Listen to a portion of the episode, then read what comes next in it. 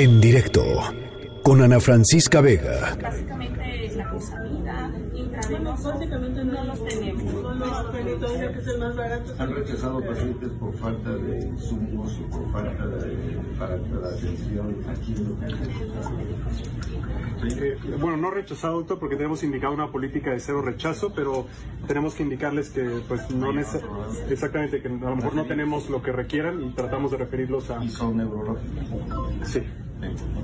Bueno, estamos aquí, quiero señalarles, eh, en un diálogo buscando constatar, eh, platicar, aunque sea brevemente, de, cómo está. No, no avisamos, el señor director no sabía que estábamos aquí hicimos en esta forma porque es cuando se conoce más.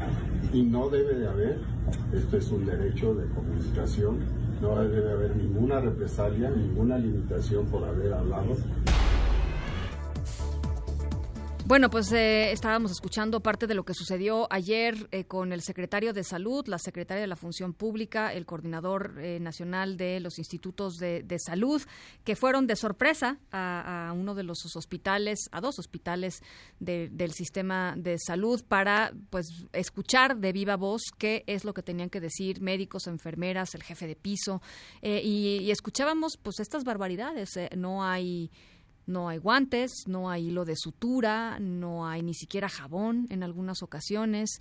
Este, no se rechaza a los pacientes, ya lo decían ellos, hay una política de no rechazo, pero lo que pasa y lo que termina sucediendo es que los pacientes son los que tienen que comprar pues el hilo de sutura con el cual los van a operar, con el cual los van a cerrar, el jabón, este o, digamos los, los insumos básicos para que para ser atendidos. Eso es lo que está sucediendo, eso es lo que ayer vieron y constataron pues eh, literalmente eh, eh, en persona los dos secretarios de Estado y las denuncias por desabastos de medicamentos oncológicos, pues no nada más se limitan eh, al Hospital Infantil de México Federico Gómez, a algunos hospitales de... Eh, de otros estados de la República, hemos platicado con gente de Veracruz, de Oaxaca, de Puebla, en fin.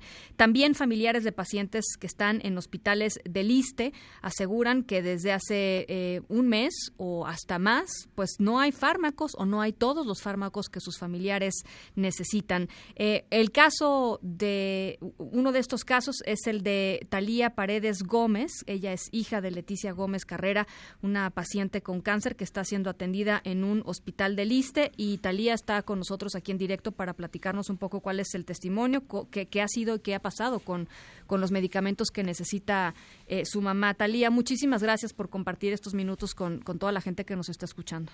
Hola, buenas tardes. Gracias a ustedes por abrirme este espacio.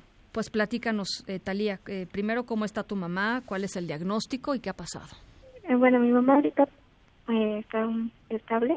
ella tiene el cáncer de metastasis eh, ya se le expandió, está en el estómago, en el pulmón y en parte del hígado.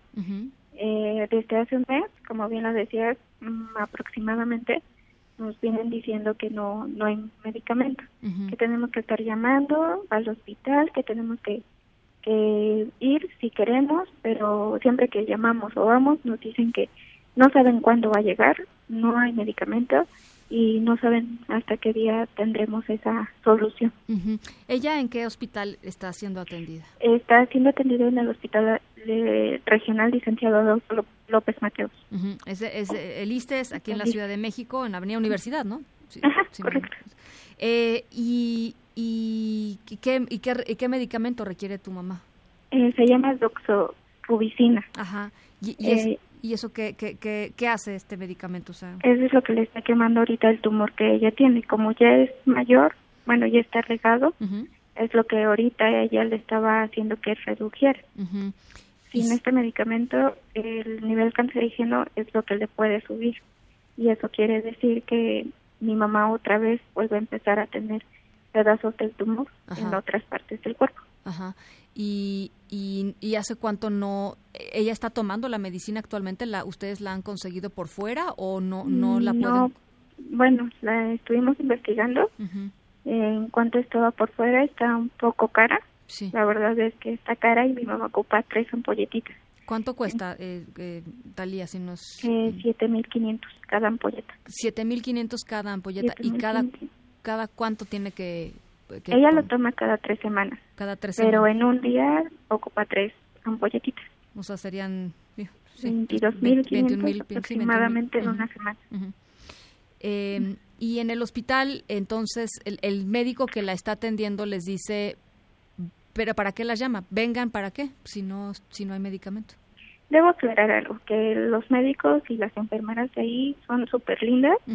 eh, ellas nos dicen que, que, que alcemos la voz porque pues no, no hay medicamento, que demos a conocer esta noticia. eh, son muy lindas, pero ellos también están de que vayamos, exijamos el medicamento, porque no somos las únicas, somos varios y eso es lo que hacemos. Estamos, bueno, al menos yo en mi caso estoy tratando claro. de que no no se quede, porque estoy segura que no sabían que en el hospital Adolfo López Mateos no había medicamentos uh -huh. y entonces es lo que estoy haciendo, uh -huh. tratando de que se entere el presidente y haga algo o alguien, uh -huh. no sé.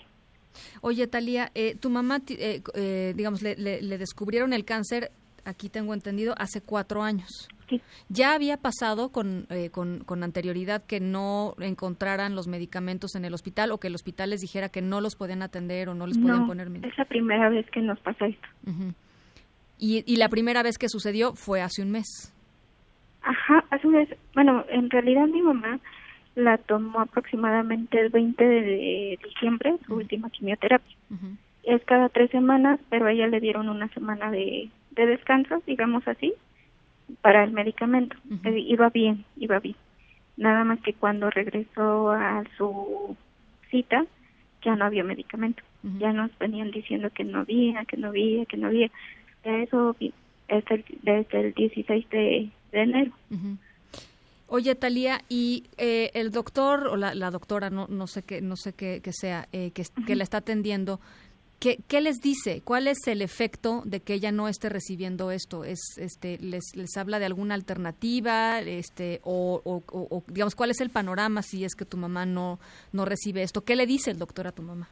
Bueno, ella le mandaron ese medicamento por lo que te decía ¿Sí? que Para ya se le regó. Uh -huh y era para estar matando el virus. Aparte es un poco fuerte uh -huh. ese medicamento, más bien es muy fuerte ese medicamento. Entonces, este, ahorita lo que nos dice es que no lo puede cambiar tan bruscamente porque no ha terminado su ciclo. Ya. No, o sea, no es fácilmente sustituible. No. no. Uh -huh.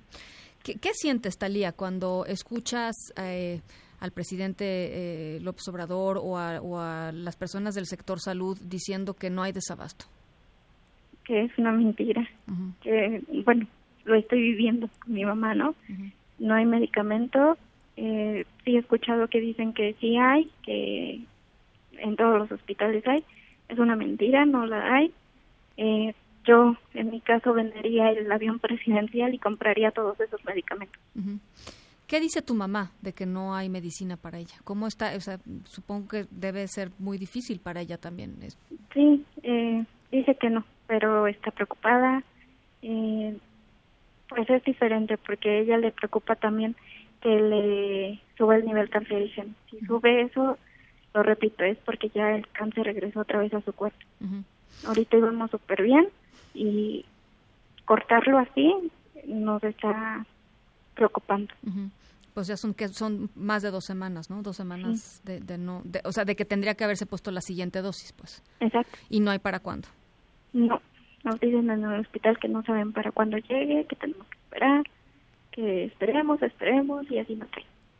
Eh, eh, los médicos con los que con los que has hablado, las enfermeras con las que has hablado, este, además de ser solidarios contigo y con tu mamá, ¿qué dicen de pues de las autoridades? O sea, le, le echan la culpa al gobierno, le echan la culpa, ¿qué, qué, qué, cuál es la ¿Están enojados? ¿Están sí, frustrados? No, al menos nuestras enfermeras que trabajan ahí, que están en esa área, se enojan y dicen, es que vayan a pelear, vayan a luchar por sus derechos, les tienen que dar el medicamento, es que se quedan callados porque no dicen, alzan la voz.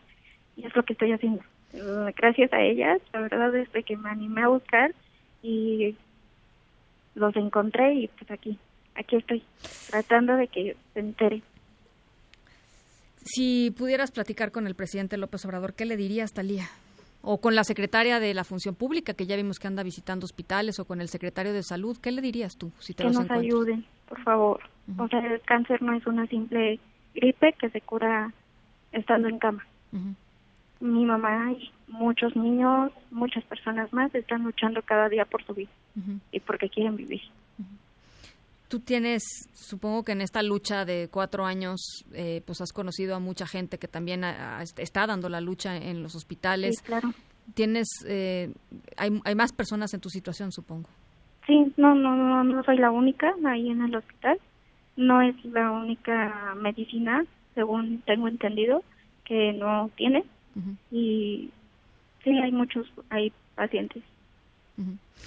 Bueno, Talia, pues si te parece, eh, vamos a estar muy cerca de tu caso y del caso de tu mamá Leticia, eh, hasta hasta hasta saber, hasta saber y estar eh, ciertos de que te van a dar el medicamento y de que la, la, cosa va a solucionarse no nada más para ti, sino para la gente que está, pues también contigo en el hospital, en ahí en el hospital del Iste, en el Adolfo López Mateos, y, y vamos a estar en comunicación constante, si, si te parece. Sí, me parece perfecto. Muchas gracias. Te mando un abrazo y un saludo muy afectuoso para tu mamá también. Muchísimas gracias. Gracias, Talía Paredes, es hija de Leticia Gómez eh, Carrera. Hace 15 días le tendrían que haber puesto una medicina importantísima, siete mil pesos cada ampolleta, necesita tres ampolletas cada tres semanas. Pues no, no, no hay, no hay economía familiar que, que aguante, ¿no? Un, un, golpe de ese, de ese tamaño. Ese es el llamado, eso es lo que está pasando en el hospital regional licenciado Adolfo López Mateos del ISTE. Este hospital está en Avenida Universidad, esquina con Río Churubusco. En directo con Ana Francisca Vega.